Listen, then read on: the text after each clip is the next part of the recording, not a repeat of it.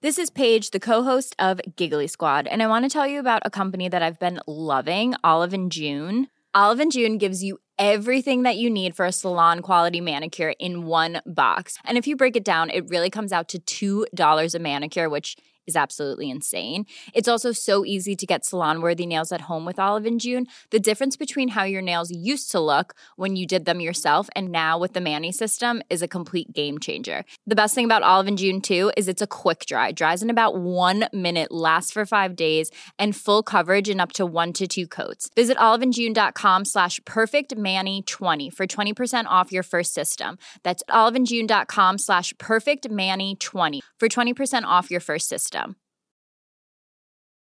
Life is full of what ifs. Some awesome, like what if AI could fold your laundry?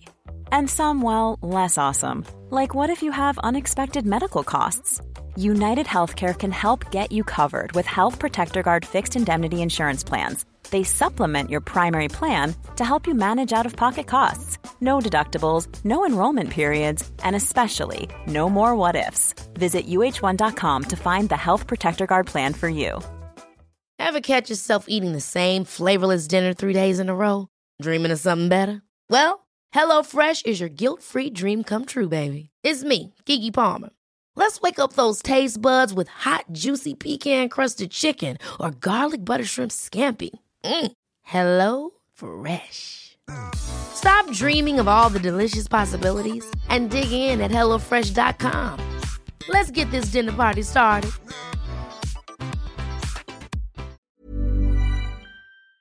Hi, I'm Mel. And I'm Trish. And, this, is the Don't Give a 50 podcast.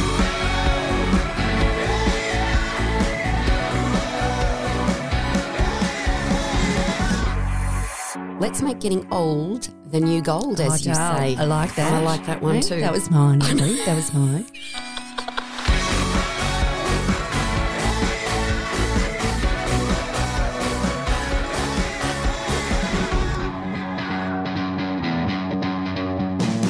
Hi, 50 ishers. It's Mel and Trish. Welcome to this week's episode of Don't Give a 50, a podcast for midlife women who dare to be awesome and just don't give a 50 like us.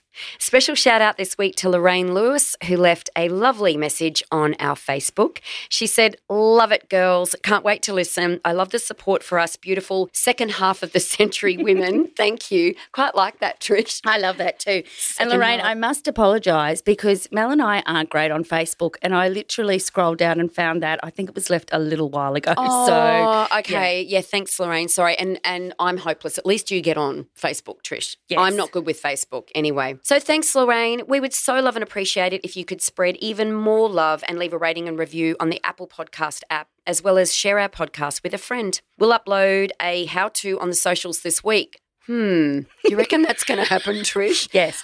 Because I'm going to get our gorgeous friend Kim O'Gorman, if you're listening, to help me with it.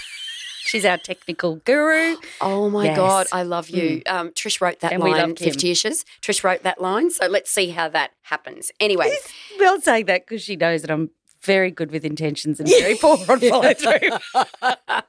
As does Kim. oh, I know. Yes, she Okay. does with both of us. So, as mentioned, ratings and reviews aren't entirely for our ego, but actually for the stats, because basically, stats help keep this potty going and keep the very important conversations going that need to be had and heard. Absolutely. And it's nice to know we're doing good things. Yeah, I know. It's nice to get some feedback. That imposter syndrome does creep in. Oh, it does. Hmm. I it does. I try and catch it. We try and catch it, Yes. but We're it learning. does sneak its way in every now and then. So today we are excited so excited. to have an absolute powerhouse of positivity and success in the studio with us, the gorgeous Karen Smith. Karen is a dynamic leader, a motivator, and a survivor who inspires transformation and a new way of thinking. She is an author, trainer, and well known as one of Australia's most dynamic motivational speakers. Having spoken for groups from 20 to 20,000, Karen leaves her audience feeling inspired to take action and make positive changes in their life, their business, and their relationships. As a survivor of the 2002 Bali bombings, along with many other challenges, which include the suicide of her partner and the personal impact of the 2004 Boxing Day tsunami on her family, Karen's comprehension of value, time, creativity, and the meaning of life charges her presentations with passion, credibility, and a deep and genuine commitment to extraordinary achievements for people. Her unique training programs and motivational speaking events have transformed the lives of thousands who have now found their voices and their own sense of purpose and success through her message. Just extraordinary. Karen is beyond remarkable, and we're so excited to have her all to ourselves in the studio with us today to share her with all of you. A warm welcome to Don't Give a 50. Incredible, Karen. Oh, thank you for having me. What an intro. Is it bizarre? Oh, it's bizarre. I feel, I'm sitting here and I'm feeling very humbled, going, no, that's not me. Uh, That, that sounds really good. Yeah, but it is. It is. is. It's, It's all, It's all of you. It's your story. It's you. And so many of our guests have said the same thing after listening to their own bio. So it's their own life story, and they think that sounds actually really quite impressive. I can't believe that's me. Yeah, I think a lot of time we don't stop and take stock of what we have Mhm. achieved. Mm, I tell you what, it's quite and extraordinary. you, my gorgeous lady, have achieved so much. Yeah, thank yeah, you. yeah. I, I'm excited about today's chat. There's a few things we want to deep dive on. Yes. Now I must confess, I'm a little starstruck because Oh, stop I was. it. Yeah, no, seriously. Giddy girl, giddy girl fan. So I started listening to podcasts years ago, and the first one I listened to was the Up for a Chat, which of course was you, the beautiful Cyndi O'Meara, and Divine Kim Morrison, who we've both had as guests, and who we've just. Now they're dear friends, or they don't have a choice because we've just embraced them and won't let them go. Mm-hmm.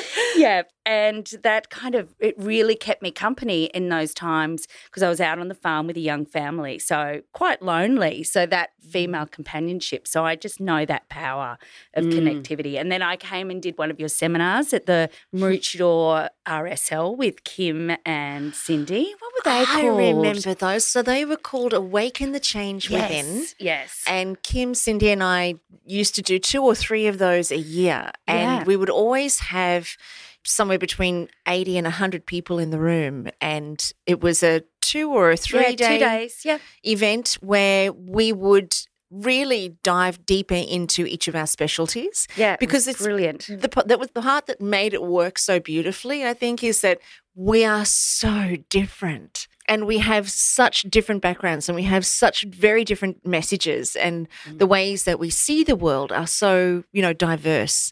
Mm. Yet the love and the respect and the connection and the lifelong devotion to each other it, it's it's unspoken. It's just it's just automatically there. And i think that mm. that always came across on the stage when the three of us were together was even though we were very different people and we had very different messages Yep. we all actually gave a 50 about mm-hmm.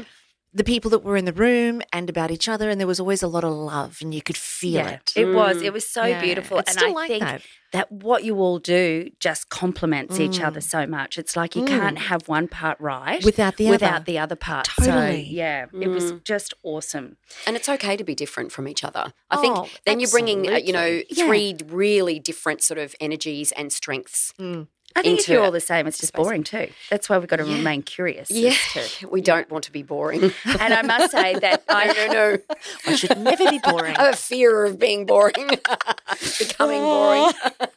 And I have also watched some of your Karen's Couches Oh. episodes. So, for those of you who don't know Karen, she also has, is it a YouTube show? Or is it on your It's- website? it's on That's the- where I find them. Yeah. it's on the website karenscouch.com.au I mean, she should be Oprah, basically. It's Oh. brilliant.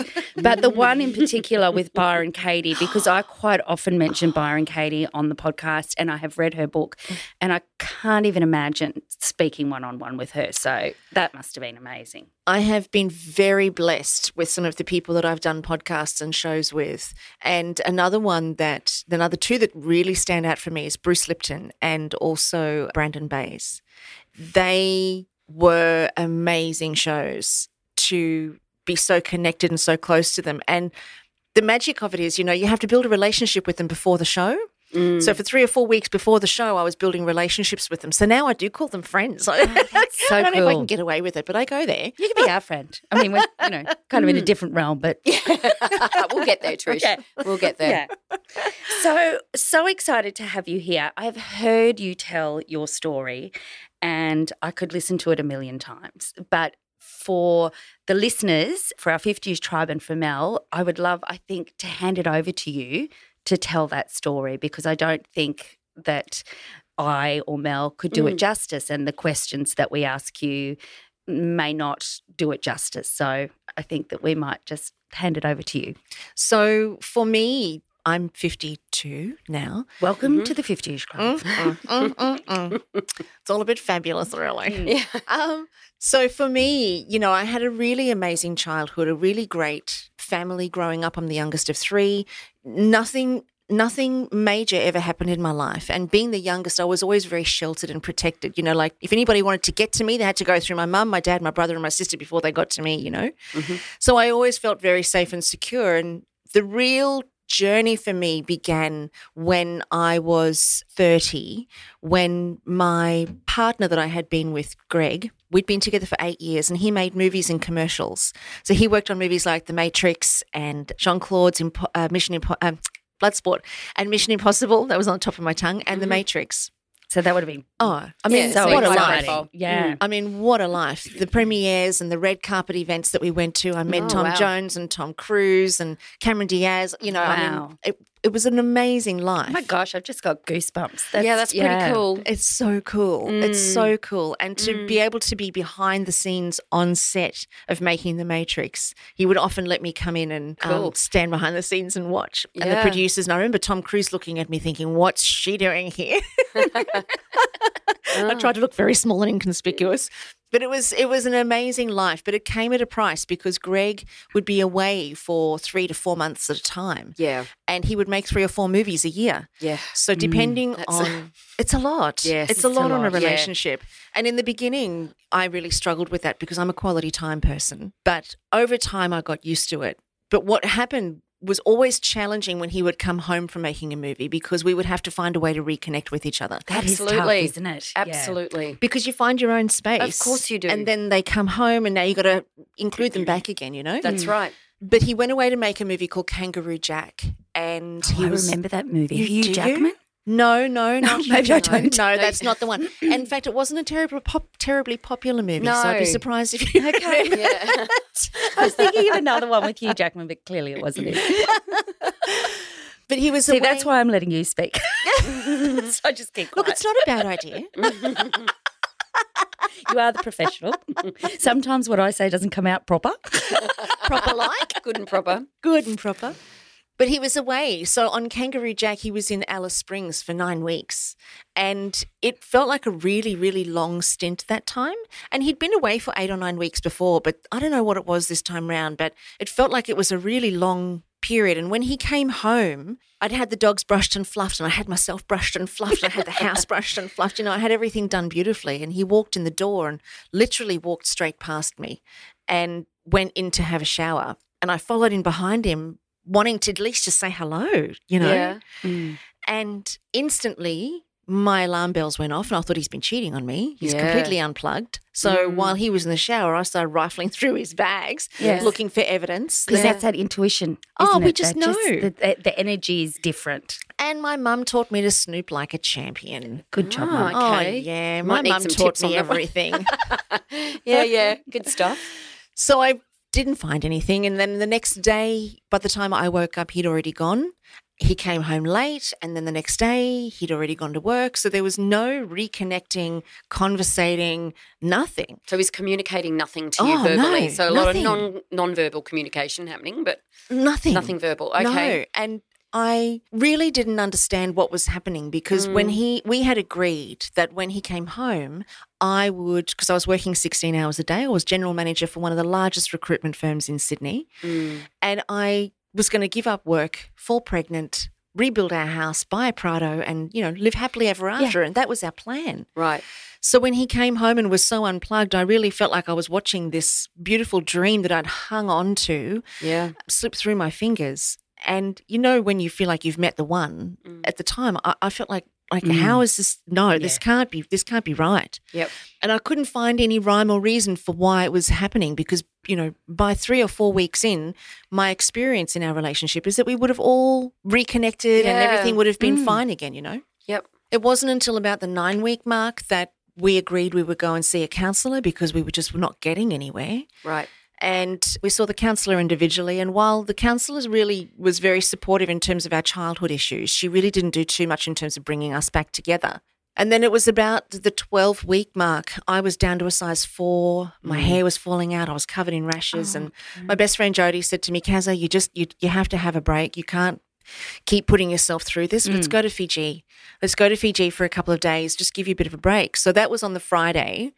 And then I stayed at Jody's place a couple of nights a week um, just to give Greg a bit of a break and some time because I was I felt like I was such an intrusion on his space, but I wasn't willing to walk away because he was the love of my life. And you had Yeah. so much invested. In it. Oh, and- I just I couldn't. I just I couldn't do it, and I wanted to so badly because I'd built this wall around my heart to protect myself from the constant onslaught because I'm incredibly Mm. soft, and this onslaught of suffering, you know, that I was experiencing. I wanted to leave, and I befriended a, a guy that I met at a nightclub, and he was so comforting. He was so kind and so sweet that to be able to have somebody that I could unload all of my own emotional baggage onto. It must have been trauma for him, but it was Mm, yeah. Mm. but it was so nice to actually have somebody that was caring. But anyway, Jody and I decided that we were going to go to Fiji, and I told Greg on the Friday, and he wasn't excited about it. And then I stayed at Jody's place on the Sunday night. On the Monday morning, I woke up and my phone had gone flat, so I plugged it in, and there was a voicemail message from Greg. And I gave the phone to Jody and said, "Listen to this. Like, what do you think of this?" She said, "Kaza, get in the car. We'll just go around to your house." And literally, my house was just around the corner. When we got to the house, I was met in the driveway by two police officers who said, Are you Karen Smith? And I said, I am. And my first inclination was, you know, Greg's had a fight. He's been in a fight somewhere. Why are the cops at mm. my house? yeah, Why are sure. they in my house? Sure. And then the police officer handed me a CD, Kylie Minogue's Can't Get You Out of My Head. And he handed me the CD and he said, Karen, he said, Greg committed suicide last night. Oh, Karen. And he said, Wow. Sorry, guys. Oh, no, no. no. Ah. Not at all. Sometimes it catches me. yeah, of course. But he handed me the CD and he said that the neighbour's father had committed suicide the same way.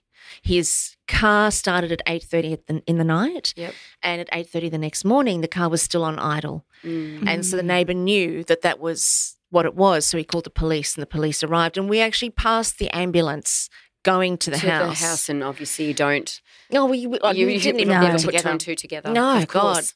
It wasn't even, not even in my frame of reference that that could even be a possibility. Right.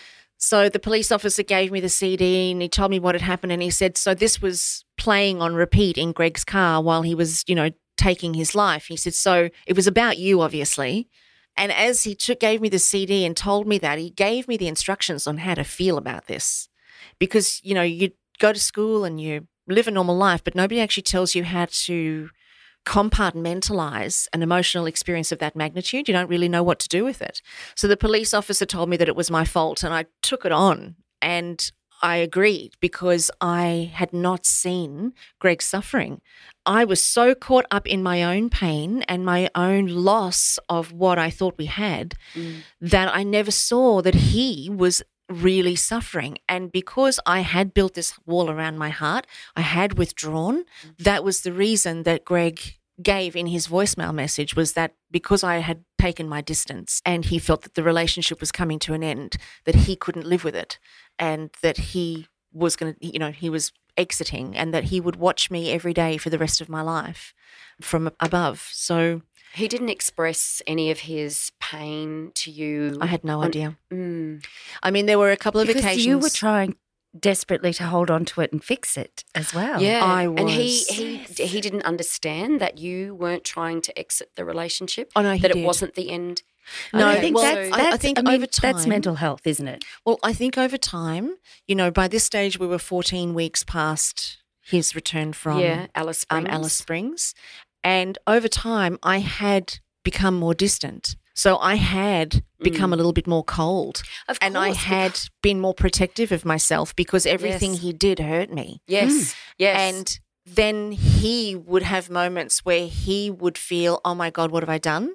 And then, of course, I would run straight to the place, straight to the house, and straight into his arms, and we would spend the night together. And then the next morning, it would be back to where it was before. Awkward.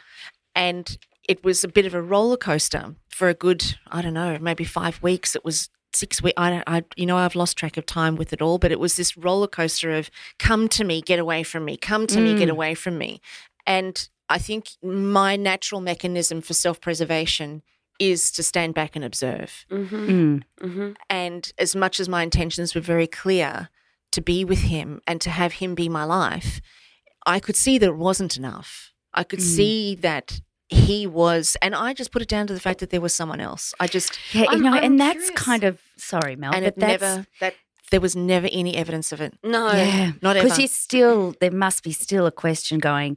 Was there some sort of guilt driven factor that that changed that when he came home his energy was different? That's what I was going to ask. Mm. Like, I'm curious about did you ever, like, since the event, have you ever discovered what it was, like this dramatic change in him at the time of coming home from Alice Springs, where he just walked past you? And, and that was the first sign for you that something was wrong because you had this routine and this pattern of Mm. how you reconnected. You went through the stages of reconnecting when he was away for such long periods of time. So, Mm. did you ever reveal, like, was there an incident in Alice Springs, or was it just his mental health unraveling at that time? Or, So I would never, I would never say Greg had mental health issues. I- I still Yeah, to this okay. day, I would Yep. never Yep. say that he had mental health issues because he Mhm. didn't. yep, Yeah. He was this tower of strength. He was a strong and a silent man.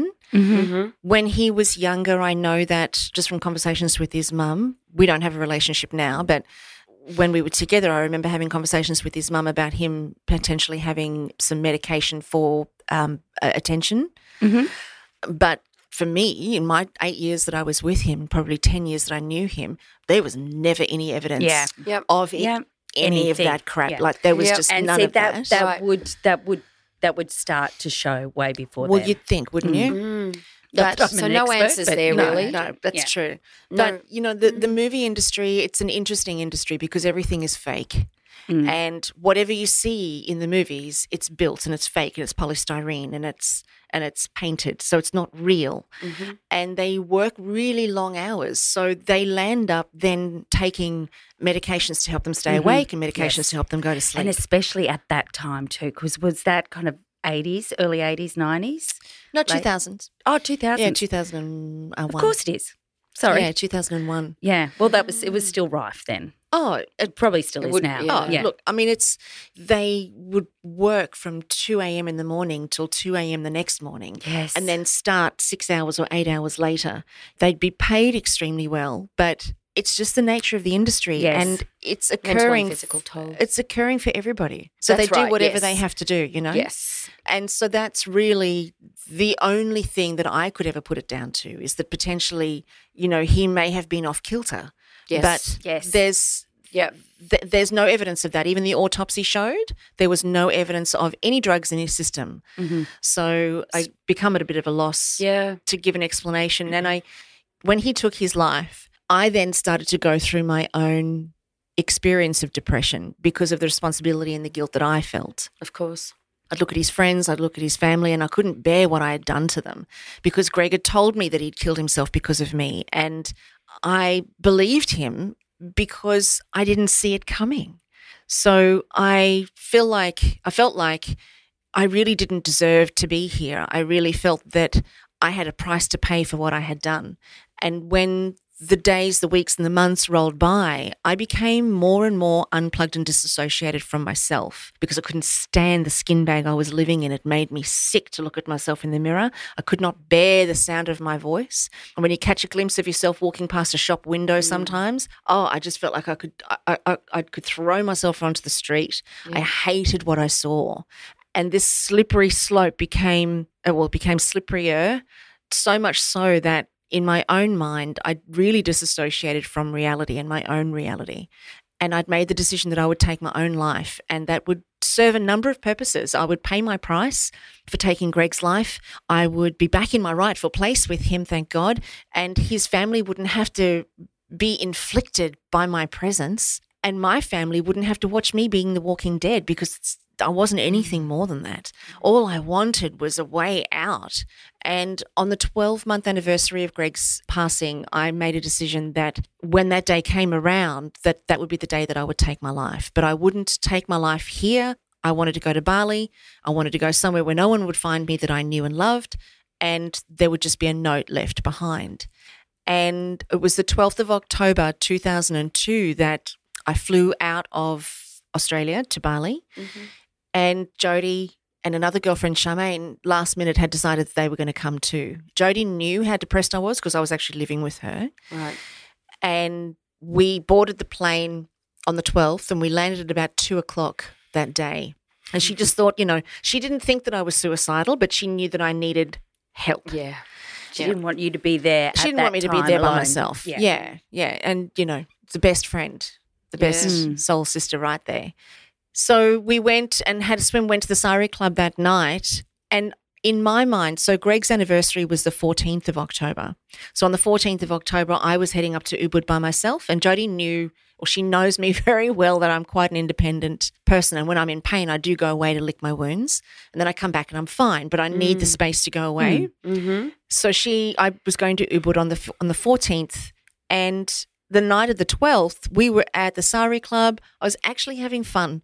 I really had resigned myself to what my fate was going to become on the fourteenth. Everything was laid out and planned, and I was. I, I was at so much peace Yeah. with my decision because mm. I had already left the building, and it was almost a relief. Yeah. And then it was about 11:30 that night a young guy grabbed me and pulled me onto the dance floor.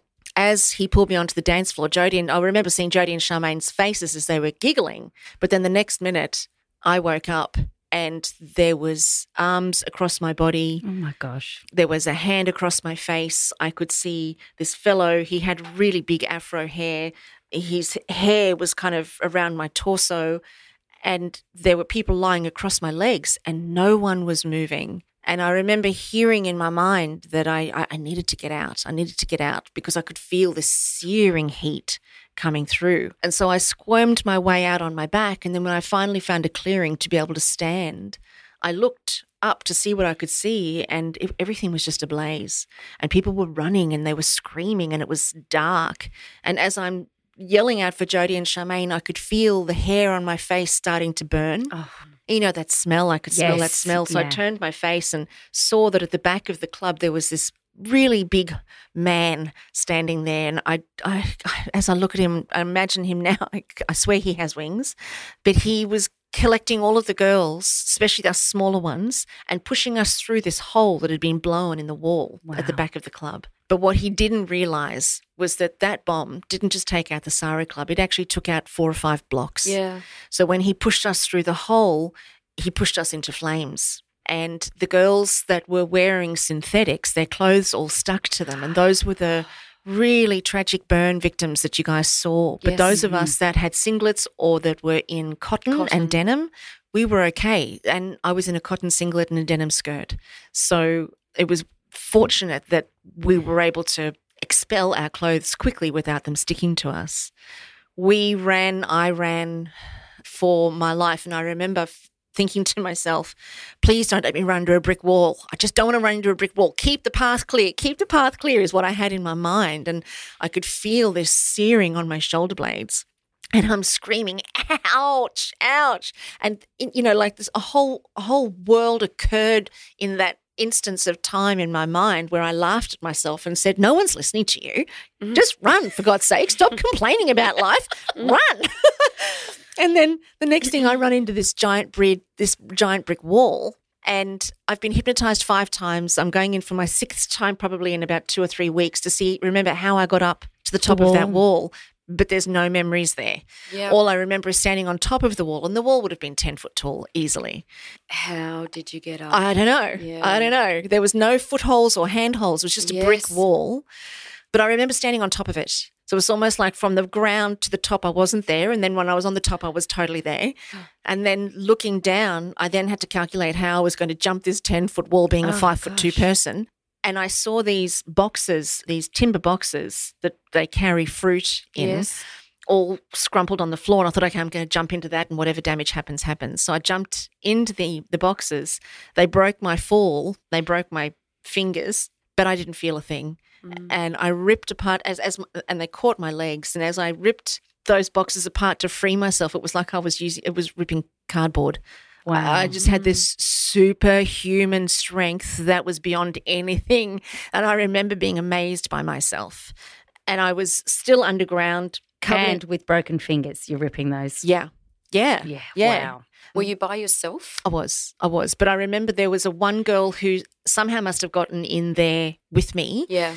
And she was trying to climb up to the street level, and there was a drainage grate that had fallen in. It was acting like a stepladder. I mean, you know, Mm, go yeah. figure how that's going to happen. Yeah. But she couldn't quite get her foothold on that step ladder. And it took me four or five attempts to try and help her to get her foot on it. And she just couldn't get it.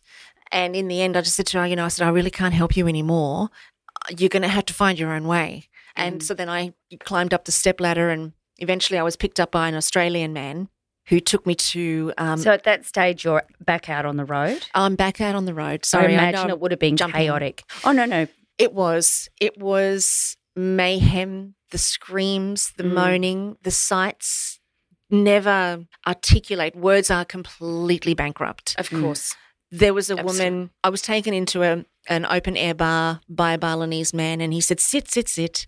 And the moans of the other people that were in that bar, it was too much. I couldn't I couldn't bear it. So I walked out and there was this woman sitting on the side of the street and she was completely naked and completely charred. Like and her right her left arm was hanging by a thread and I could see. Like and we all th- there was this incredible sense of oneness that instantly occurred where we could feel and experience each other in the most profound way. And when I sat with her, there was no fear, there was no nothing. I didn't say anything to her. I just sat with her. She took a breath, her arm fell off, and um, then she fell off to the side and passed away. Oh. And I know that this is sounding very horrific, and I can promise you the sight of it was absolutely horrific. That you you can you can never imagine it. But the sensation that was present was beyond anything I have ever experienced before or since.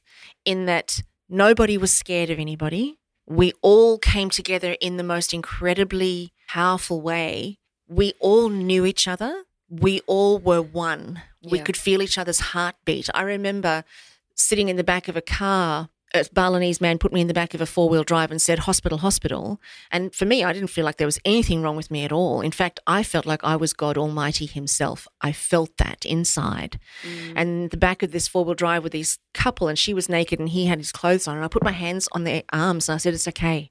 I'm here and I'm going to look after us all. You don't have to worry about another thing. Everybody's going to be safe. I don't know. really? Mm.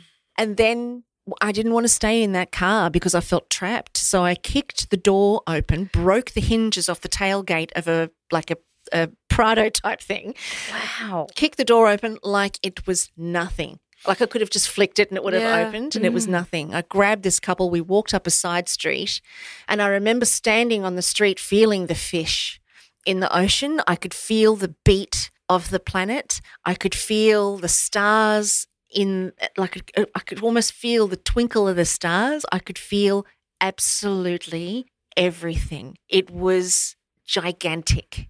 It was oh, it was the most extraordinarily familiar and magical moment. I, I again, words are just completely bankrupt, but I could feel everybody's heartbeats. I could feel the rhythm of the of the of the, the water underneath the earth. I could feel everything. It was like it was all in me. It was unbelievable. And then a Australian guy drove by on his moped and snapped me out of my euphoria. and put me on the back of his moped and just said to me, darling, you're in a bit of strife. You're going to need to get to hospital. Yeah. Look at you. And it was great to hear an Aussie yobbo, I have to say. Yes. Yeah. Yeah. And, you know, I wrapped my arms around his giant beer belly and he raced me to the hospital or a medical center where there it was just full. There was people dying everywhere. It was it was massive. Everybody was burnt. The groaning and the screaming was the worst. They put me on the floor between this man's legs who passed away And then they gave me six strips in my arms. And I sat for three hours as my head, which I didn't realize at the time, was completely crushed. And eventually they put me on the table, and a, a, an Australian federal police officer, Frank Morgan, picked me up and put me on the table. And he goes, G'day, darling. Oh, sweet. Oh, in his blue trucky singlet. Oh. Yeah, uh, the Jacky Howe. Hello. Was he there on holidays? Yeah. Was it okay. Yeah, he'd been stationed in East Timor, and there was a whole lot of them that had come to Bali for a holiday or a break. So they almost went into like work mode. like full Totally. work mode. Mm. One hundred percent. Yeah, they're there to try and They yeah, were. find the Australians and Yeah. and Another- after Another, them and another bizarre synchronicity of Oh. the whole. Can you believe it? Yeah. You know, wow. So what? So what were your injuries? I had a Um, depressed skull fracture. When Frank put me on the table, there was one American doctor there on holidays who Oh. was seeing to everybody, and he came and cleaned up the wound as best he could, and then he inserted 38 staples from the top of my head to just down below my ear. I never felt a thing. There was no anesthetic, of course, but I never felt a thing. I heard it, but I never felt anything. But Frank was amazing. He said to me, You know, you're safe now, sweetheart. We've got you. You're going to be all right. Oh, Oh, God. Sweetheart. Oh, I know. I love Aussies. Oh, I love them. yeah, absolutely. I love Yeah. him. Oh, and I give him a big hug. yeah. Jeepers. Yeah. Oh, what a man. What a, what a man. What a guy. and guns. Big guns. Big guns. Pick me up off the floor by Now himself. I've got that song, What a Man, What a Man, Man, What, a Mighty Fine Man, going in yeah, my head. Yeah, yeah. He's And like he- the hero in a in a film, isn't he? He's like Visualizing this whole scene, archetypical- it's now slowed down and he's walking Yes. into that soundtrack. There he is. Yeah, there yeah. he is, but in a blue trucky singlet. Yeah. Yeah. And blue stubbies. Oh my god, I Nice. love the stubbies. That's my husband's leisure wear. Must The wear buggers. stubbies. But I, he's probably picked up like Mm. multiple other men and women, like Australian men and women Oh. who were there, you know, terribly injured. He would have just been. Oh, he was just backwards he was and just forwards. yeah, yeah, yeah. Yeah, he He was was on duty. he was on duty and Yeah. he i believe because i did actually connect with him a few years back but i believe he just worked straight they all just worked straight for five or six days Yeah. just saving people who were injured and then helping finding the people who'd been burned and passed away because all the families then flew in Of course. to try and find their children Yes. so and their partners and so on so Yes. yeah, they just worked tirelessly. so so much for the holiday for them. There wasn't that wasn't the case. But you know, I was given 38 staples, taken to another private hospital where I was able to make contact with my family. there was a phone there. And the doctors wanted to operate on me. They said that I had six hours to live because of the nature of the injury that I had. But I shared six needles with eight people that day. and seeing the way that the Balinese handled the hygiene, they just didn't know how. Well, I mean, mm. who does? No. They didn't have the facilities to be able to handle something like that. So I refused and I made sure that I got an ambulance to the airport to board a plane that I knew that Qantas had put on because my family had told me mm. that was flying out at 10.30 that night. So they told me at seven o'clock in the mon- on the morning on the Sunday that I had about six hours to live. So technically by one o'clock I should have passed away.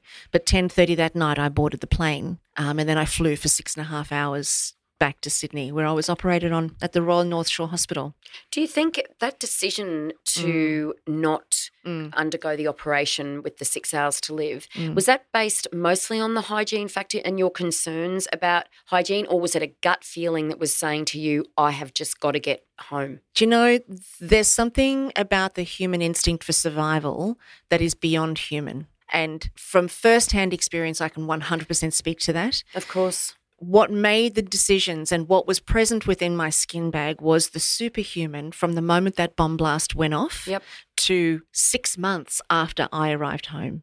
Yep. Mm. The me that's sitting here in front of you now, I'm the effect of that. Yes. But the me that was there then, I can and I can feel it and I and I know it was not this version of me. It was the one who knows. It, and I knew there was not even a question. There was not even a doubt. There was not even an option. good. I knew profoundly what I was doing every step of the way, and I just followed it. I'm glad It's you like had that- no doubts. None. Do you know if you'd been second guessing yourself at that point, that would have been mm. really destabilizing, wouldn't it? Like, Yeah. it's just good that there were no doubts. Like, no, No. I'm going home. I'm getting on that plane, and I'm out of here. Yeah. It's almost like the body's that innate ability for just mm. your brain at mm. that stage to go, no, I need to take over. Yeah. This needs to happen. Yeah.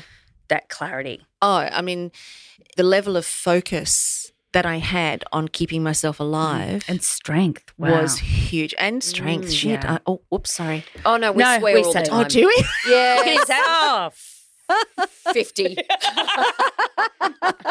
Sometimes I don't even say 50. No. Karen, you spoke earlier of that euphoria, like feeling the water, the stars, mm. everything. Mm. Have you ever questioned, my gosh, was I on the cusp of death? Like, is that that feeling at that stage? Many times. Mm. Yeah. Many, many, many, many, I'm many so times. glad it wasn't. Oh, so mm. am I. Mm. Hmm.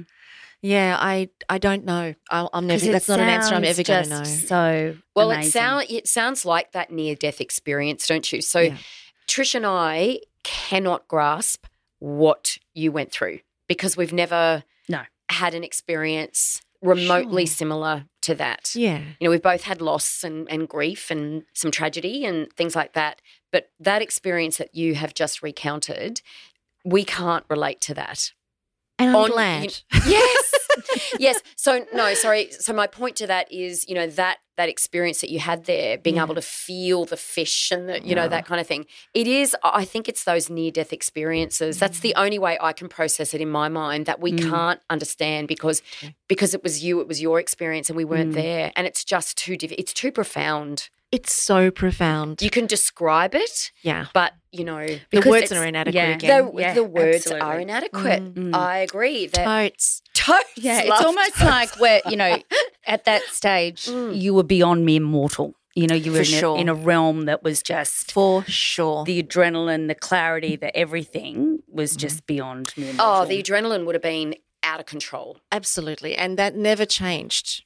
Yeah. Like, well, not never change. It took six months to come down from Mm. that. So Yeah. there was this intense sense of grief when I come when I got home because Jodie and Charmaine never made it home. yeah. They did make it home, but in pieces, Oh, um, which was horrendous, Crushing. crushing. I mean, I was the one who'd gone there to take my life, yet I was the only one who came home. How is that even Yes. fair? So I it, beyond beyond the grief though was this sense I was on high alert. So any sound, crack, bang, snap, crackle, or pop was, you know, would kind of send me into a whole other fear state. But this feeling or this sensation of being beyond human stayed with me for a long time. And what I'm very grateful for is that my mum and my dad Mm. taught me to be unbelievably self aware and to be incredibly observant and to never take an experience or a sensation or a feeling or a thought as benign. So, as I was going through this feeling over that period when I came home of feeling beyond human, I really allowed myself to surrender into it, to feel into it, to see Mhm. what, what what it was, who it was, because it definitely wasn't the me that went away. wow. Sure. Definitely wasn't the me that went away. The me that went away was cold and aloof, and I was known as the Grim Reaper at work because my job was to fire people. hmm Oh.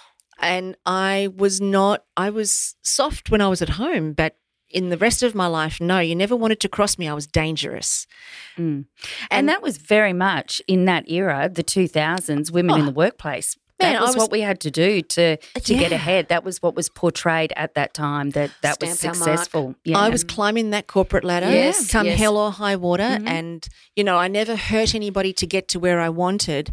But man, my path, if you were in my way, yeah, you did what had to be you done. did i did what i needed to do there was Mm. there was nothing stopping this a type Mm. aggressively assertive Mm. but unbelievably aloof so you could never get to me Mm. and that was i think that uh, my sister would probably be the best person to describe who i was because she's the she would always see that side of me Mm. she would always see how aloof i was yet how tough you know she would always That's extraordinary because it flies in the face of the person that walked in the door Oh my before. Gosh, yeah. i'm you nothing know, like arms that. wide open and Mm. big long hug, and you Mm. know, i know i'm nothing like that now yeah, yeah, I'm so. I mean, I've always been soft, but I'm so soft. yeah, yeah. And the things that I care about now, you know, I mean, Yeah. jeepers. Yep. I don't even remember the person I was pre Bali. I've very few memories that I can actually say, oh, yeah, I actually remember s doing that. I can't remember who I was. Mm. It's so chalk and cheese now, and I really like myself now. Yeah, I do too. I like you too. I think so. But I, If you would like to hear the rest of Karen's amazing story, We'll be back in a Ever catch yourself eating the same flavorless dinner three days in a row? Dreaming of something better? Well, HelloFresh is your guilt-free dream come true, baby. It's me, Keke Palmer. Let's wake up those taste buds with hot, juicy pecan-crusted chicken or garlic butter shrimp scampi. Mm. Hello Fresh. Stop dreaming of all the delicious possibilities and dig in at HelloFresh.com. Let's get this dinner party started. Hiring for your small business? If you're not looking for professionals on LinkedIn, you're looking in the wrong place. That's like looking for your car keys in a fish tank. LinkedIn helps you hire professionals you can't find anywhere else, even those who aren't actively searching for a new job but might be open to the perfect role. In a given month, over 70% of LinkedIn users don't even visit other leading job sites. So start looking in the right place. With LinkedIn, you can hire professionals like a professional. Post your free job on linkedin.com slash people today. So Yeah, we've yeah. just discussed that we love the person that you are now. Yes. And so you've had the operation and you're back in Australia and you're recovering from that. Mhm. So what next? So I think that gift that I was given by my parents to be so self aware really allowed me to discover who this new version of me is and to be really present to it so that I could know myself again. Because the me that went to Bali was not the me that came home. Yeah. And I had to figure this all out. And Which is probably so grateful that you were in that state Ah. because basically, as you've mentioned, you were going to Bali, you had made the decision that you would end your life. you and that decision was made because somebody else whom you loved had passed away. And now your gorgeous girlfriends who went with you are no longer with you. So that could have created that whole spiral to continue that plan again. But luckily, you're in a state now which is, I don't even know how to explain it. I don't either. You've certainly got, well, you've certainly got uh, a heightened state of self awareness. Mm. Oh, 100%. Haven't you? and because- self worth. Yeah. Well, I think you know the the self awareness piece really, and the presence to the new version of myself that had returned. That was it was super important for me to get to know who I was because I didn't recognize myself. And that's really the truth of it. I didn't recognize who I was. I didn't recognize the way that I would respond to people or respond in situations. I didn't, it wasn't familiar to me. And it, after about six months, though, I started to re assimilate back into normal society again. And it was then that I was having conversations with people where they were reiterating to me what I'd been through. And I had kind of, I, I knew what I'd been through, but I didn't own it as my own. I, I don't actually have because I don't know. I don't know what my Yeah. because is. I didn't really own it as my own. I just saw it as an experience. You move on. You cut your toetoenails. You move on. Yes. Get your hair done. It's all matter of experiences. fact. you just like, yes, move that happened, but next. Yeah. But then I started to assimilate what everybody was saying with post traumatic stress disorder, depression, etc., cetera, et cetera. And then I thought, oh, okay, so that's how I'm supposed to feel. Right, you are then. Okay, post traumatic stress disorder, here I come. And dove head first. Oh, gosh. Isn't it amazing? it. It's that seed that's planted. 100%. Because when we have those tragic experiences, and anybody that's listening to the show that may have gone through something, trust me, society educates us on how we handle those. If we have a personal choice, the superhuman aspect that lives within every single one of us is the one who truly decides how we handle those experiences. But because mm-hmm. society has told us if you lose somebody, you cry. Well, that's society that's told us that. Yes, of course, we don't want to lose the person. Of course, we want to have the person in our lives. There's no mistake about that. But there is a system around grieving. There is a system around being cheated on. There is a system around somebody lying to you. There's a system around how to communicate. You know, like there's, I totally agree with you. Absolutely. we don't I think for ourselves. So on board with that. Mm. And that's what we discussed earlier with Byron Katie. And that's part of her message, isn't it? It is what it is. oh, her loving what is for sure. Yeah. Yeah, definitely. I wish I'd found her earlier, but I think she's unbelievable. I think she's mm. amazing with and what she did was actually take what I was experiencing and give me language for it, which Wow. I've been incredibly grateful for for lots mm. of the teachers that I've, you know, encountered. But I feel like, you know, th- once once I became once I was handling this, the experience the way that everybody else would have handled the experience, I lost myself. Yes. And there was a period there of about six years, and I am so grateful that it was only six years and not 16 or 60. Mm-hmm. But in that six years, I was depressed. I was crying all the time. I was a mess. I, I couldn't get into a lift. I couldn't hear a cham- champagne cork pop. The internal dialogue was prolific. I would go to bed, I'd wake up in the morning, and I would tell myself how much I hated myself straight away, how depressed I was, but yet I can't take my life. You suck it up because you've already had the chance to lose it. You didn't didn't happen, so suck it up now. You just got to hope for an early death. And that would be the internal dialogue for me day in, day out. Until six years down the track, I saw lots of counselors and lots of support. And there was one woman by the name of Diane Viola. She's a counselor on the, on the Gold Coast, and she helped me to analyze what I was doing to myself. And when I became aware that I had to recreate my depression every morning in order to be depressed, Wow. hello, Mm. because when I was asleep, I wasn't depressed. Yeah. I wasn't there. But the minute I woke up, I had to recreate it in order for it to So be it was there. a conscious. I was totally doing it to myself. Mm. And that made me realize that, or it made me question how many of us are doing that to ourselves, calling it depression or anxiety, and not having any other option, of course, you know, because mm-hmm. if we could all do better, knew better, we would do better. But how many of us are generating our mm. own depression that Yeah. way, either So because it of a really trauma or- ignited your curiosity, ah. and that's yeah. that sent me straight to uni. Ah. yeah.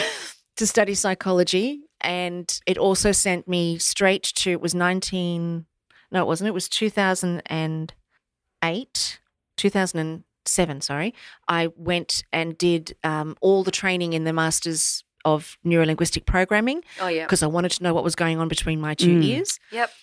and I went. I became a master trainer in NLP, and when I did the master trainer level, it's amazing because it allows you to step outside of the being and observe. If and it's, again, words are really escaping me today. Forgive me, but it allowed me to step outside of myself and observe what was happening inside, so that then I could see that I truly was doing it all to myself Wow. Mm. And I could actually see and watch the cognitive processes taking place. And I knew why. I mean, I was innocent. I'd been blown up and my partner had committed suicide and I'd lost my two best friends. Yes, like I had absolutely. every reason Yeah. why. Yes. I mean, it made sense. Yeah. But I also realized that I was still here.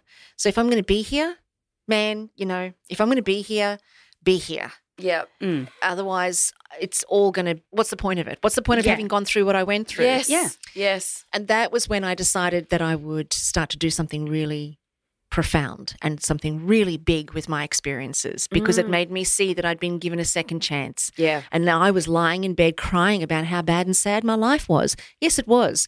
But what's the point of that when I'd been given a second chance? Yes. And I thought, you know, I've got to do something amazing, which means I've got to be amazing.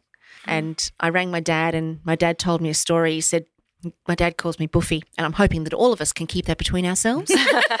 Secret safe with Esther. Just consider this a cone of silence. nice. But he said to me, Buffy, think of the humble caterpillar. He thinks he's amazing because he can build, bulldoze over a blade of grass. He's got his belly dragging on the ground, and that's his perspective. He said, but then life happens, instinct occurs, and he starts to spin a chrysalis, and inside there, he's going through hell. And he thinks that's the worst time of his life. And he said, Buffy, everybody would say you've been through hell and that being blown up and losing Greg to suicide, that's the worst time of your life. He said, I'm telling you now, it's not. He said, That is not the fight of your life. He said, The fight of your life is right today. It's right here.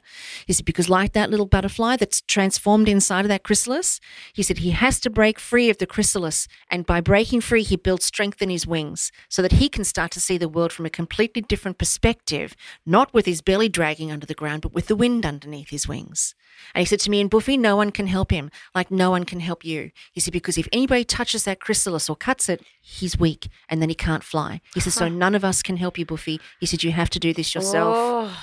How profound. Is my dad the best or what? Oh that is Oh, my amazing. goodness. And he's can- brilliant. Has he heard that or has that just come into his mind? Like, is he. Oh, no, my dad is the master storyteller. He's the most ah. Creative artist, yet the most brilliant business person. My dad is in the top 2% of genius minds in the Oh, world. wow. Because to put that together Yeah. Ah, so it. beautifully, eloquently, articulately, is that the word? It, and it was the day that everything changed. Yeah, Wow. yeah. That was the Yeah. day that everything changed. Everybody had been trying to get through to me, Mm. but nothing got through to me other than that. And then I Mm. went, you know what? I do have to be beautiful. I have to be the most extraordinary butterfly. I can't be mediocre. I can't I can't pretend I'm not unbelievable. I can't. I can't pretend I'm not mm. the most extraordinary creature that was ever created. I can't pretend that that's not true. If I'm going to take this second chance and make it be something profound, then what goes on inside of my skin bag has to line up with the way that person or whatever it is that gave me the second chance, Yeah. They see worth in me. Whatever it is sees worth in me. I Mm. have to line up to that and see the same worth. And it, you know, it didn't take me long because I had the frame of reference from that euphoria in Bali Yes. of seeing who I truly was. And just in that six years, I lost sight of it. yeah, of Mm. course. But the minute my dad told me that story and I realized I had to find myself again, it just connected me back to the truth of who I was. But what I also remember saying to my mum when I came home from Bali is she was sitting on the bed in the hospital and I said to her mother, I said, I have seen us. I know who we are. I know who we are. And she said to me, Well, who are we, darling? And I said, Mother, I said, we are all angels. Everybody is perfect. Yes. Everybody is everything and everyone. But because we can't see our wings, we don't relate to each other that way. But Mother, I have seen us. I have seen us, and it's beautiful. Oh, wow. And And, my- that's how we should see ourselves, and we don't. And my mum still to this day, she's 81 now, and she still to this day remembers every mm. single ah, word and recounts it to me constantly of she that would. conversation because it mm. was such so a beautiful. Mm. um, wow, did my child really see that? And so from that day to this, really, it's been a process of me. I don't have to embrace my magnificence because I know that I am that. And I don't have to compete with anybody else because I know that they are that. And the only difference sometimes is I see it and they don't. And I know who we are as humans. I know what we are. And then I also know what we're not. And we're not our thoughts. We're not our experiences. We're not our emotions. We're not our beliefs. We're not our conditioning. We're not our past. We're not any of that. In fact, we are so much more free. But because we don't know to see that in ourselves, I see that as my job to help people to see the truth about themselves. And ye shall know the truth, and the truth shall set you free. Ah. Yes.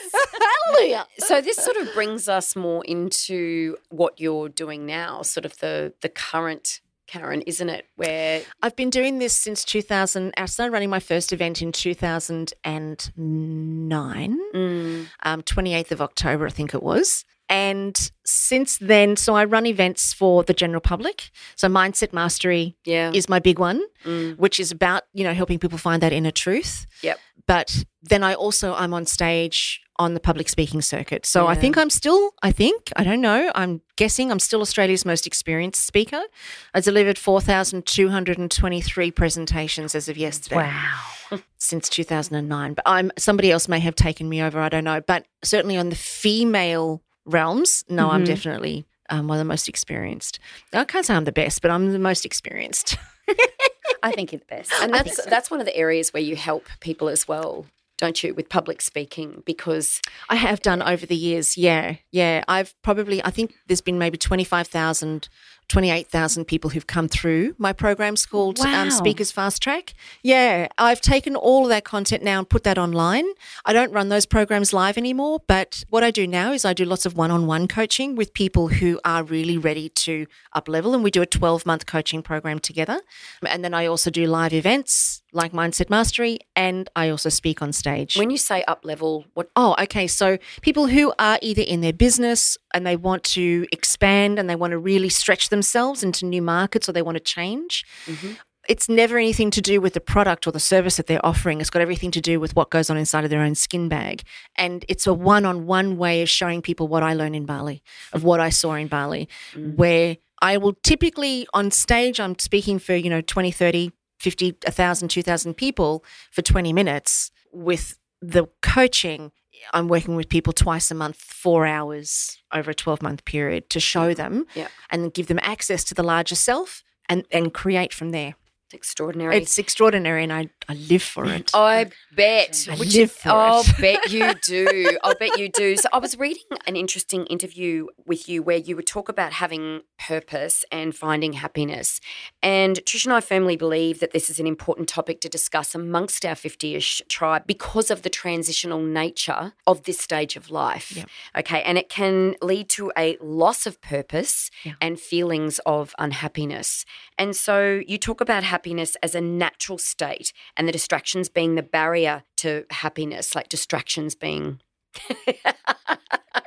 Can you tell mm. us more about that, please? High five. She, she does very good questions. we just did a high five there. I didn't get that out very well, but you did. thank that you. was wonderful. Thanks. So, because I'm, Yeah. we, Trish and I are interested in this. Okay. we're- well, we're interested in everything. We're interested in everything about you, but this, this sort of topic within your wider realm is is really interesting to us. Okay. So try this on. It, you know, if it doesn't feel like it fits, rip it off like a jumper and forget about it. But try it on and just see how it blends with the skin bag. And I refer to the skin bag as oh, the Let's person. just say I love The skin you call it bag? a skin, skin bag. Yeah, Yeah, I'm, I'm loving, Yeah. loving the skin bag. I love the skin bag. So, what if our natural state is happiness? Because if you think about it, it's the peace that we're always searching for, but never completely find. So, we know that it exists, otherwise, we wouldn't search for it. We're looking for it in jobs, in people, in relationships, in cars, in homes, in holidays, and there's nothing wrong with any of those things. I'm a big fan. But doesn't matter where we go looking for happiness, we may find it, but it's always temporary. hmm And the nature of everything that is outside of ourselves is temporary. If you look at it, like the nature of a sandwich, it's temporary. It's going to go off. The nature of a relationship, it's temporary. Something's going to happen at some point and it's temporary. The nature of life in and of itself is temporary. The nature of a thought is super temporary. The nature of an emotion is super temporary. So, and the nature of a sense feeling is super temporary. Yet happiness is the one thing that we are perpetually and permanently in search of. And it's not just some of us, hands down, Yeah. all of us. It's a universal searching. hmm So, for all of us to be universally searching for happiness and looking for it in all of these distractions and phones and iPod, iPads and conversations online and Facebook and Instagram and connecting and all of that, it's temporary at best, if at all. hmm But what it does is it distracts us from the inner searching where happiness resides. Happiness is not something outside of ourselves. Happiness is something inside of ourselves. That when we relinquish our tight grip on all of the things that keep us so distracted and busy, Yep. when we release our grip a little bit, it allows us the time and the mental space to go inside and find the happiness on the inside because Mhm. happiness is self generated. Happiness and love go hand in hand. And I'll give you an example of what I mean by that. So, I am a huge fan of my husband. I love him beyond words. And when I hug him, this great flood of love just comes out of every pore. And I just feel like I'm the luckiest person in the world to have been given a second number one, you know? Yeah. And I feel like he is my knight in shining armor. He's spunky, he's fabulous. So I have this great flood of feeling well up inside of me. Now, Matt is six foot tall. He rests his chin on my head and he pats me while he's working. while I've got all this deep emotional love like flowing oh through my veins, Yeah. he's working, you know, he's cutting something up or he's doing something and Yeah. he's patting me and he's resting his chin on my head. Now, I would say Matt loves me, but I don't know. How do I know? All I know is the feeling inside of me that I am generating. I am doing that. Mhm. Matt is not doing that. Matt is like right now, I can feel all this love for Matt, but Matt is in Maroochydore. He's like, Yes. you know, he's at work and he's doing his own thing. He's got no idea. Yep. So I am the generator of all of the love. I am. Ah, yes. No one else generates the love inside of my skin bag because no one else is in there. I use Matt as a key to unlock that amount of love. But if Matt leaves, does he take that with him? Hell no. No one has the ability to take away my ability to love. I have that that's in me and I generate that. Does that make sense? Yeah. Mm. So we think that we love other people. Of course we do. And we think that they love us. And of course they do. But do I know what love feels like for Matt? I have no idea. Yeah. Mm. I know how it feels for me. And I'd like to think it's the same for him, that it's just overwhelming. Yeah. You're not in his skin bag. I'm not in his skin bag. Yeah. And he's not in my skin bag. Yeah, yeah. Which then means if Mm. anything should happen, would I be disappointed? Of course I would. He's taking away the Yeah. key that generates that much love. But I can tell you this now I can look at my dogs and I can generate love. Mm. I can look at a tree and I can generate the love. I can look at the leaf on a tree and I can see the veins on that leaf. And man, that love can come out my eyes. It's extreme. Mm. So I am the generator of that. Nobody that is temporary, that comes and goes, or any experience or anything that comes and goes has the ability to take that away from me. I have that. That's mine. Just like we all have that. Mm. We use each other as keys for sure, but it is us that does the generating. So the happiness is exactly the same. It is exactly the same. There is nothing outside of us that generates the happiness. We generate the happiness. But I take a moment to hug Matt so that I can feel that love. Yeah, And yeah. I take a moment to hug a tree and I take a moment to snuggle my puppies. Mm. So I feel that mm. love because that's Yeah. what's important to me. Yeah, for sure. I go after it. I live a very deliberate life in going after those sensations that I generate.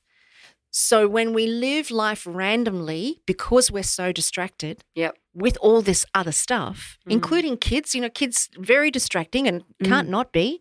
But, you know, when we live this very distracted life, we're also not living a deliberate life. We're living a, a random life, and then we get to the end of our days, we look back and we wonder why it wasn't the way we wanted it. Yep. Gosh. So when we live deliberately, we Mm. go after the things that we mm. want and we take a moment. So I take a moment for my happiness and I take a moment to generate my love. And you know what? Here's the thing it's just a moment. I can give Matt a hug and I can count to six and I'm done for the day Mm. because Yeah. I've filled my. Yep. I've filled my requirement Mm. and doing different things and lots of variety and lots of change is my jam. So if I'm looking for happiness, I change the lounge room around, or I change my clothes, or I change my wardrobe, or I change my hair, I change something, and it makes me happy. Yeah. But I take a moment to do that, and it doesn't take a day, it just takes a moment. Yeah, yeah. Yeah. And then I have found the happiness that I've pursued, that living deliberately and being self aware has you know that actually, oh, wow, look at that feeling of love inside. I'm doing that. Mm.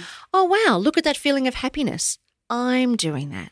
That extraordinary level of self awareness it again. is. Yeah, yeah. And then purpose falls out of that as a natural beneficiary because when you are that deliberate in your own skin bag and in your own life experience, then the universe can have its way with you. It's not blocked by distractions and it's not blocked by beliefs of I'm not good enough and I can never do this and why me and it's not blocked by that. And if I get a choice between running around trying to find my own purpose or fulfilling my divinely inspired purpose, I know exactly where I'm going. I'm going for mm. divinely inspired and when there's something there, I'm taking action. When there's nothing there, I've got a day off. Yeah, great. Gosh, that's profound and really resonates. You say whatever we resist persists, Mm. meaning if we try and push pain and suffering aside, it won't magically disappear. Correct. And So, is, is that similar to like when people say if you don't learn the lesson, it'll keep happening in your life? Yeah, for sure. So what are some key practices we can employ as 50 ish women Mhm. to help sit with these uncomfortable feelings? Oh, that's so easy. Mm. Okay, Great. so Pen and paper ready. I'm ready to write notes. oh, this is the easiest one. This is the easiest one. Yep. So, whenever we have pain or suffering present, it's purposeful. No, for an absolute fact it's not a mistake. So, as soon as we try and resist it, push it away, pretend it's not there, ignore it, then we're not getting the lesson that was designed for us. And if you think of life this way, life is a classroom and experiences are your lessons and people are your teachers. So when we have pain and when we have suffering that's caused by other people or that's caused by ourselves, it's life giving you lessons. It's creating experiences and it uses other people or situations to create those experiences. So to pretend that it shouldn't be there or ignore it or wish it away means you really you're not paying attention to the purpose of life or the meaning of life really. And so the reason that I say that it's so easy is because all we have to do is identify the pain and identify the suffering or identify the thing that's pissing us off with the person that's pissed us off. I might be feeling angry for argument's sake. I'm feeling angry. So I'm feeling angry. All feelings and emotions are purposeful. So embrace it. Okay, thanks, anger. I'm so glad that you're there. You pain in my freckle. I think you're a butt face and I really wish you weren't there, but I get that you're there. Mm, thanks very much. I'm angry, I'm angry, I'm angry, I'm angry at so and so, and I'm angry at so and so. But really, what's happening inside of the skin bag is anger. So when we recognize it, and it doesn't take long, it just takes a moment. Yep. Recognize that I'm feeling angry, then go to the direct opposite feeling of what anger is for you. So first you have to name what you're feeling, which means then you're owning it. Yep. And you're paying attention to it. Yep. Then go to the direct opposite of that. So for me, the direct opposite of anger, not the word, but the direct opposite feeling of anger, if I'm to do that right now in the moment, is peace. So you might come up with something completely different. Just go with whatever is there. But you've actually got to mm. let yourself feel into what is the opposite feeling of this anger I'm feeling and let your mind and your body go to that feeling. Mm-hmm. And then you can see, right, so the opposite for me is peace. So if I was to get a coin, on one side of the coin is anger, on the other side of the coin is peace. So if I resist anger, I'm also resisting peace. Yeah. So whatever we resist, make no mistake, it will persist because history continues to repeat itself until you learn the lesson. So get the lesson now so you can move on to the next one. Yeah. And if there's no lesson, you've got a day off. so Enjoy it. absolutely. You're not in the classroom. to the Correct. You're out in the Yeah. quadrangle and you're having Yeah. recess. Yeah. Yeah, exactly. So You're you- on the jungle gym. You can't throw out you can't throw out the anger and you can't dismiss the anger because it's there to teach you peace or me peace. And then I know, right, thanks anger. You are here to show me peace. That's your purpose. And I don't have a great relationship with peace. I know what it feels like because I felt it there for a second, but I don't have a great relationship with it. I've got a better relationship with anger because I get to anger easily. Yeah. So, peace, yeah, it's going to take me a bit of work. Well, there you go. Now you know what you're working towards. Yep. And the anger or the suffering, whatever it is, Mm. and it could be anger, it could be sadness, it could be anything, is purposeful to teach you its direct opposite. Yep. We live in a world of duality yes, no, can, can't, cold, warm, hot, Yeah. should, shouldn't, all of that. So it's exactly the same with our emotions. We live in a world of duality. The nature of the human experience is dual. So when we look at the what's on one side of the of the equation, the opposite end of the equation is always the lesson. So when we say we don't know why we've got it, we're lying. We do. We're just not present to it. Yeah. Got to, yeah. So let the pendulum swing from Mhm. anger to peace, and then it might go back to anger again. But the degree to which it swings to the left is the degree to which it will swing to the right. And eventually you will build a relationship with peace, and then anger won't need to be present. Okay. Mm, that is brilliant. Karen, I remember, and I'm pretty sure that it's a saying of yours from the podcast. And when I heard you speak, this too will pass. Mm. And I use it all the time. And I'd love to share with you that Lily, my daughter, just finished grade 12. Oh, and as, wonderful. Yeah. And as part of that process, we had to write them letters and they had to write us letters. And during that letter, she wrote all of these lovely things. But she said, Mum, thank you for always helping me to work out how I'm feeling. And she said, I love that when I feel anxious, you let me feel that oh. way. And that I always say to myself now, this too will pass. And I know it will. So thank you for that. I'm oh. getting a bit teary. so yeah, dear, it helps me and, and it helps her. So thank you. Oh, my love. And you know that that is such a huge thing for a parent, especially a mum, because you just want to save your kids. You want to make them mm. feel better. You know, and it's a massive task to to allow the space for your child to go through any kind of pain or any kind of suffering. It's huge for you to mm-hmm. stand back and watch that. But mm-hmm. not doing that invalidates her experience. Mm-hmm. So you can't tell her how to feel. You can't try and make her feel better. And it's the same for all of us. You know, we mm-hmm. all, nobody wants to see anybody suffering. No. But just in our saying, don't cry, or you'll be okay, or maybe mm. let's go do this, or let's distract the person, or let's make you feel better, it's invalidating the experience when actually what lands up happening is the person holds on to the pain mm. simply because they don't want to be invalidated. They're like, this is mine, back off. Mm. And then it forces them to hold on. Whereas if you allow the space for the person mm. to experience the pain, and this is even six year old children, below that age, I wouldn't, I wouldn't suggest it. But six years and on, if there's a little bit of a pain or a little bit of a suffering for the little one, give them the space to self soothe and to figure it out for themselves without invalidating it. And that's I've so never been a huge a fan of You'll Be Okay, except for your friend in Bali, the Australian Federal Police guy. What was his name? Frank. Okay, I nearly said Roger, but Trevor, Russell, Bruce, Brian. all good Aussie names. now you, you'll be all right. You'll be I've right, never love. been a fan of it because Yeah. sometimes you feel like saying, well, I'm 50 and won't. I'm 50 and not okay. So 50 and stop telling me I'll be all right. Because at the moment I'm not. So you're better off, you know, being allowed, you know, just Yeah, to, to that's sit why for I love moment. this too will pass, and I love that. Mm. And you know, on the Up for Chat podcast, you ladies used to say that it was the ripple effect that Yeah. changes the world. So Mm. I, I've taken on that saying. Lily's taken on that saying. She's sharing it with her friends. She'll share it with her children one day potentially, or you know, it's just that constant learning and evolving Mm. of how we operate. And everything is temporary. Yeah. It was always temporary. Doesn't matter what it is. Actually, the Dalai Lama said something, and I've I've always loved it. It's and he said, "Pain occurs in the instant. Suffering is our desire to hold on to it." Oh. Wow. I mean, shut the front door on that. Shut the front door. So yeah. desire to hold on to it. So you actually want to hold on to it. So we want to suffer.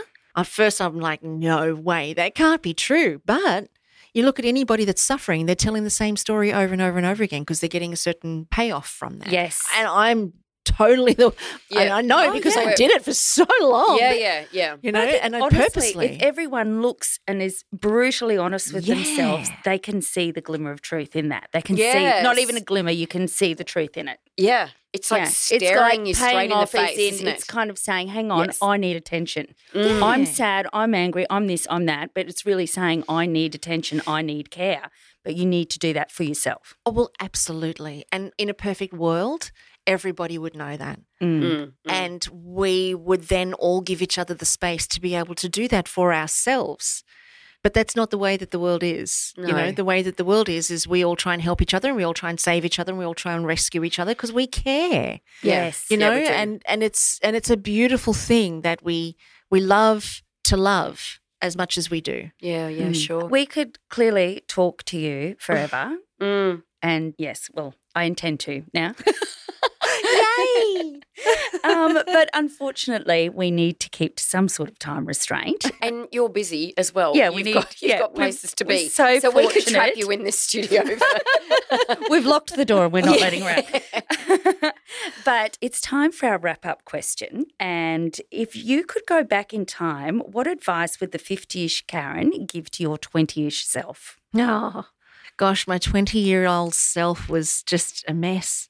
The advice I would give to her is stop trying so hard. You will get there anyway.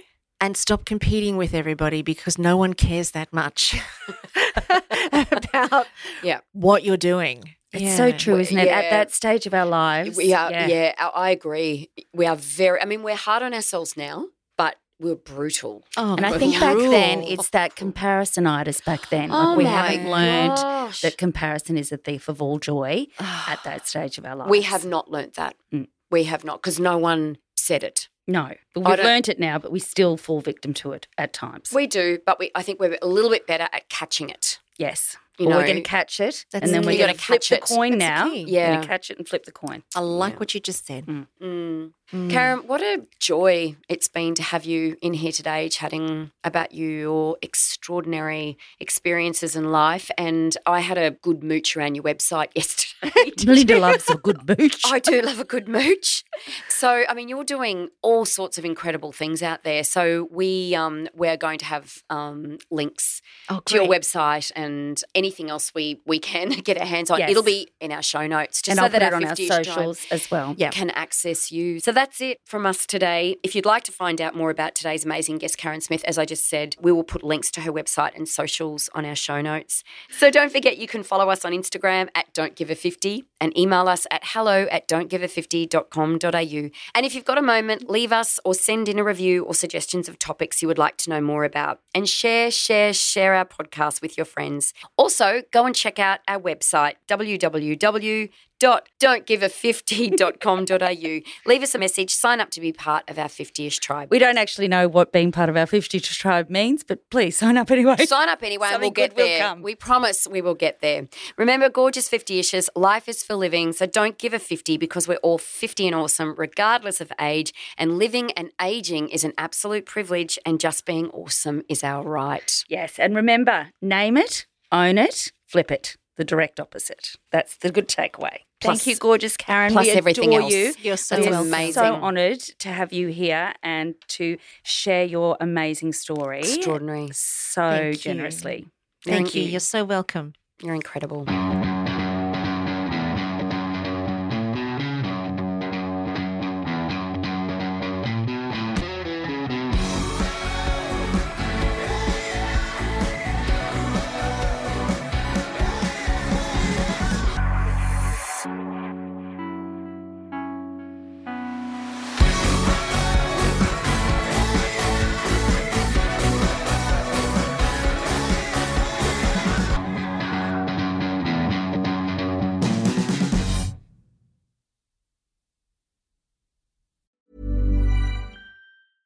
Mom deserves the best, and there's no better place to shop for Mother's Day than Whole Foods Market. They're your destination for unbeatable savings, from premium gifts to show-stopping flowers and irresistible desserts. Start by saving 33% with Prime on all body care and candles. Then get a 15-stem bunch of tulips for just $9.99 each with Prime. Round out Mom's menu with festive rosé, irresistible berry chantilly cake, and more special treats. Come celebrate Mother's Day at Whole Foods Market. Ever catch yourself eating the same flavorless dinner three days in a row?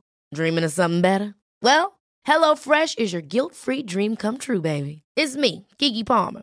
Let's wake up those taste buds with hot, juicy pecan-crusted chicken or garlic butter shrimp scampi. Mm. Hello Fresh.